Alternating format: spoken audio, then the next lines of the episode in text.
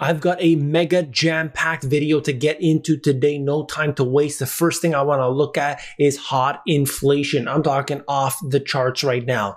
The second thing is the September weakness. I've been talking about this for several months. Pay attention to September. I've been saying it over and over again. I'll give you some more details related to it and what you can expect. And the third thing is related to Cathie Wood. Cathie, nobody knew who I was two years ago. Wood has made some changes to the portfolio and I want to talk talk about that because it affects a lot of the retail investors. Let's go.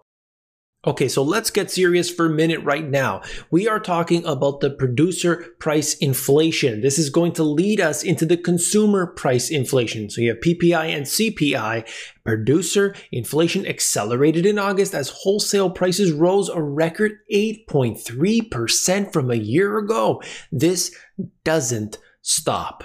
All right. You could see the statistics, but understand that we have seen the biggest increase on record going back to 2010. I don't know if they have the chart in here, but let me show you. You could see it on these different statistics. I'm pulling from, of course, Reuters. I'm pulling from Bloomberg. I'm pulling from CNBC. They're all calculating the same data, but this will in fact affect you as the consumer. If the businesses are paying higher prices on the raw materials, they're going to give that to you in the form of what you've got to pay for at the store, whether that's coming in the form of food or energy or anything, you as a consumer have to pay more. So when we get that data, I will bring it to you. Inflation continues to see the impact of the effects of 2020 and 2021, including the strong demand and supply constraints. The demand impact will likely fade over the coming months. Oh, yes, it's transitory, but there is more risk from supply chains if they continue to be disrupted by outbreaks. There's a different story going on here. This is kind of the reason I show you these articles here is not because I necessarily agree with what they're saying. I bring that to give you the mainstream view because that's where that multi billion dollar and even trillion dollar investment money is going in and out of and will, of course, ebb and flow as a result. More strategists say a storm is brewing in the US stock market. So obviously, you saw the thumbnail. I am not saying that this is going to happen, but I have highlighted that September is an issue historically. But looking at it this year, particularly with the Federal Reserve and the FOMC meeting, that's huge. We all know that. Quote, global stock markets may be entering a period of turmoil. Calls for market volatility are growing louder on Wall Street. But still, if you actually look at it statistically, it is a very small group of people but the group is growing. The fact is that they're talking like this at the same time they are raising their targets for the S&P 500 and they are also suggesting that you know nothing could ever go wrong. The risk that a the correction is hard is growing valuation con, uh, corrections don't always require market pullbacks, but they do constrain returns. Don't worry, nothing's gonna happen. Nothing's gonna happen. But you gotta understand. Looking at this, right? This is the valuations on the S and P 500. The PE ratios are off the charts. You could see that for yourself. You you look at this under any metric, and I will show you more later on this video if you stick with me. So many different metrics show the overvaluation. The latest views hails from Deutsche Bank, Goldman Sachs, an echo earlier pronouncements from Morgan Stanley, Citigroup, and Bank of America. Five of the big banks saying we got issues here. While investment banks tend to be measured in their outlooks, there are common threads that underpin their predictions that the market is vulnerable. Valuations are at historical extremes. Stocks have rallied nonstop for seven months. The economy looks soft and the Fed is preparing to taper stimulus. That's the big news. And that's the honest truth about what we're seeing today. Now, of course, things could change in an instant, but we can look at some facts because the stock market is one thing. That's one thing. But what about the economy? What's happening? And we can understand why it's happening. That's one factor. But what really matters? You. That's really all that matters. How much you got to pay for stuff, what's left over at the end of the month, and how, you know, you and your livelihood and your family and so on. Customers face permanent food shortages fueled by lack of lorry drivers, warns industry leader. I believe this is the one that was sent to me by a subscriber. The farm to fork supply chain is missing around half a million of the 4 million people that usually work in the sector. Huge, huge changes. Okay. So all that matters though, why this is happening, this and that, okay, you are going to pay more. Food is getting more expensive in the US. So you've got problems in the UK, but guess what? It's going on in the US. Guess what? It's going on in the in, in Canada, in Australia, everywhere. Everywhere you look. Even though beef prices are rising, farmers and ranchers have been making less money. They're talking about labor issues, they're talking about transportation concerns, supply chains, and so on.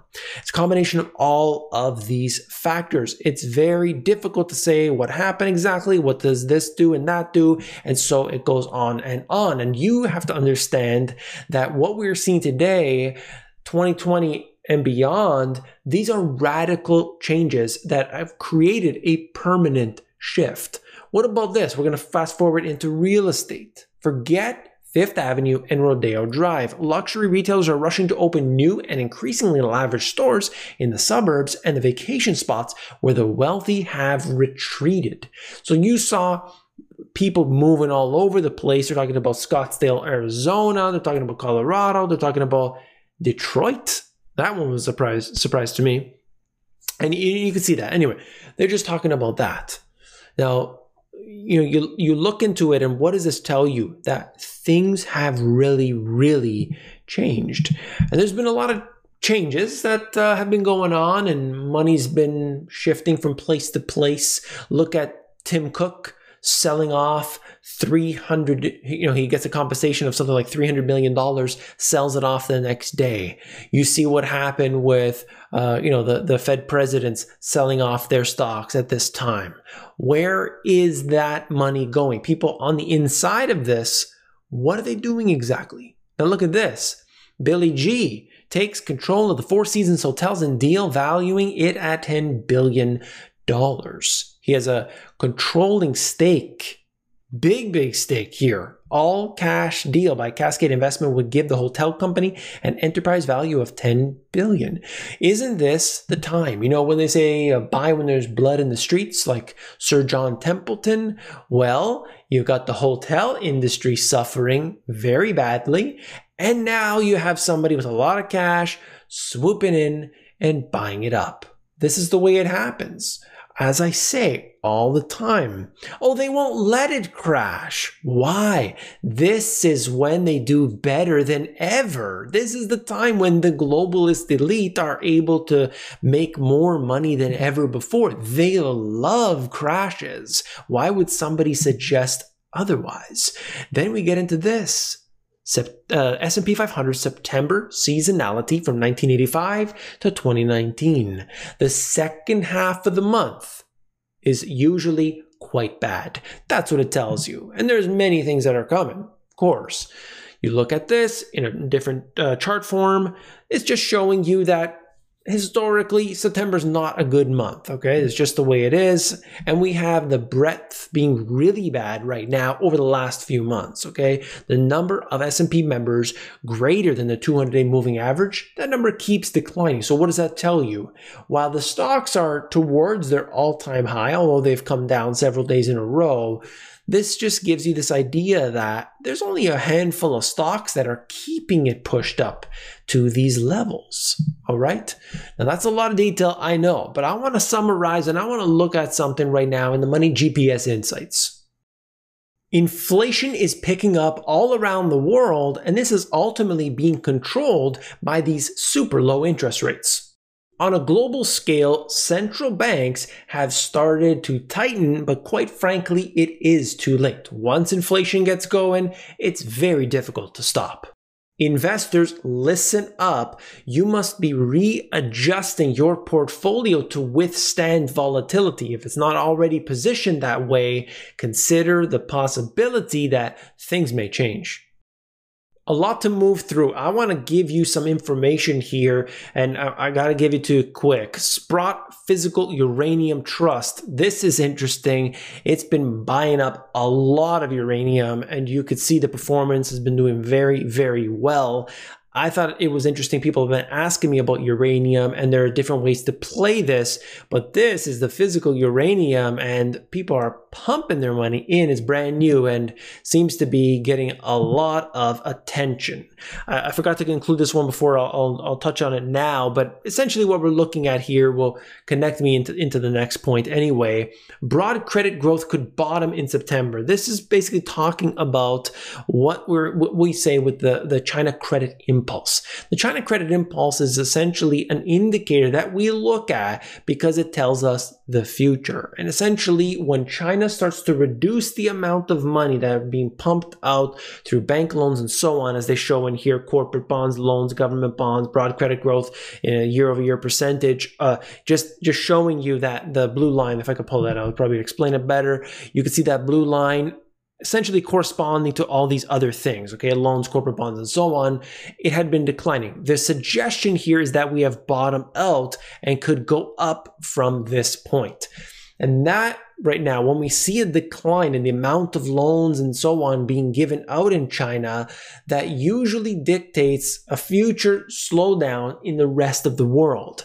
This is it is it the bottom? Uh, you know, we'll, we'll see. We'll see. I, I don't know, but I just wanted to show you that. And of course, you know, connected in with all of what we have seen, things are getting wacky. Things are getting crazy. Speaking of wacky and crazy, look at this. These four different indicators showing you earnings, showing you this and that. We're on the the most ridiculous levels on basically every single metric. In fact, looking at this from Deutsche Bank, equity valuations are in the 98th to 100th percentile on almost any metric, excluding the 1990s tech bubble period and well into the 90s in percentile terms, even including it. You see that? based on so many different indicators, we've gone off the charts. Does that mean it crashes tomorrow? No, not at all. What it means is that this is not normal. The time frame that we are in today is not normal. You're living through it, you're investing through it, and you're watching it happen day by day. Now, Cathie Wood making a joke at the beginning, of course, just trying to highlight the fact that things change quickly. That's all. Cathie Wood's ARK Invest dumps over $100 million worth of Tesla stock. Did she get rid of it all? No, absolutely not. But it just shows you that, yeah, sometimes you gotta trim your winnings. That's the way it works, right? Just showing you, they're saying at Wednesday's closing prices, that would have valued at roughly, the sales at roughly $100 million. Okay, that's all. The funds are up 50% in the past year. Also, Cathie Wood shedding some of her China positions. We have not eliminated our positions, but we have reduced our positioning in China dramatically. And we have swapped some of our holders, which became losers, into companies that we know are courting the government with common prosperity. A smart move, no doubt, if that's the way that they're going to position themselves. But I just found it to be interesting because so many people, they're watching what she is doing. Speaking of China, angry Evergrande homebuyers protest against construction halt. Here you have a company that's basically going belly up, and the people who have put their money in are saying, okay, you know, can we have our money back? Like, what's going to happen? Are we going to lose now? Are we going to lose out?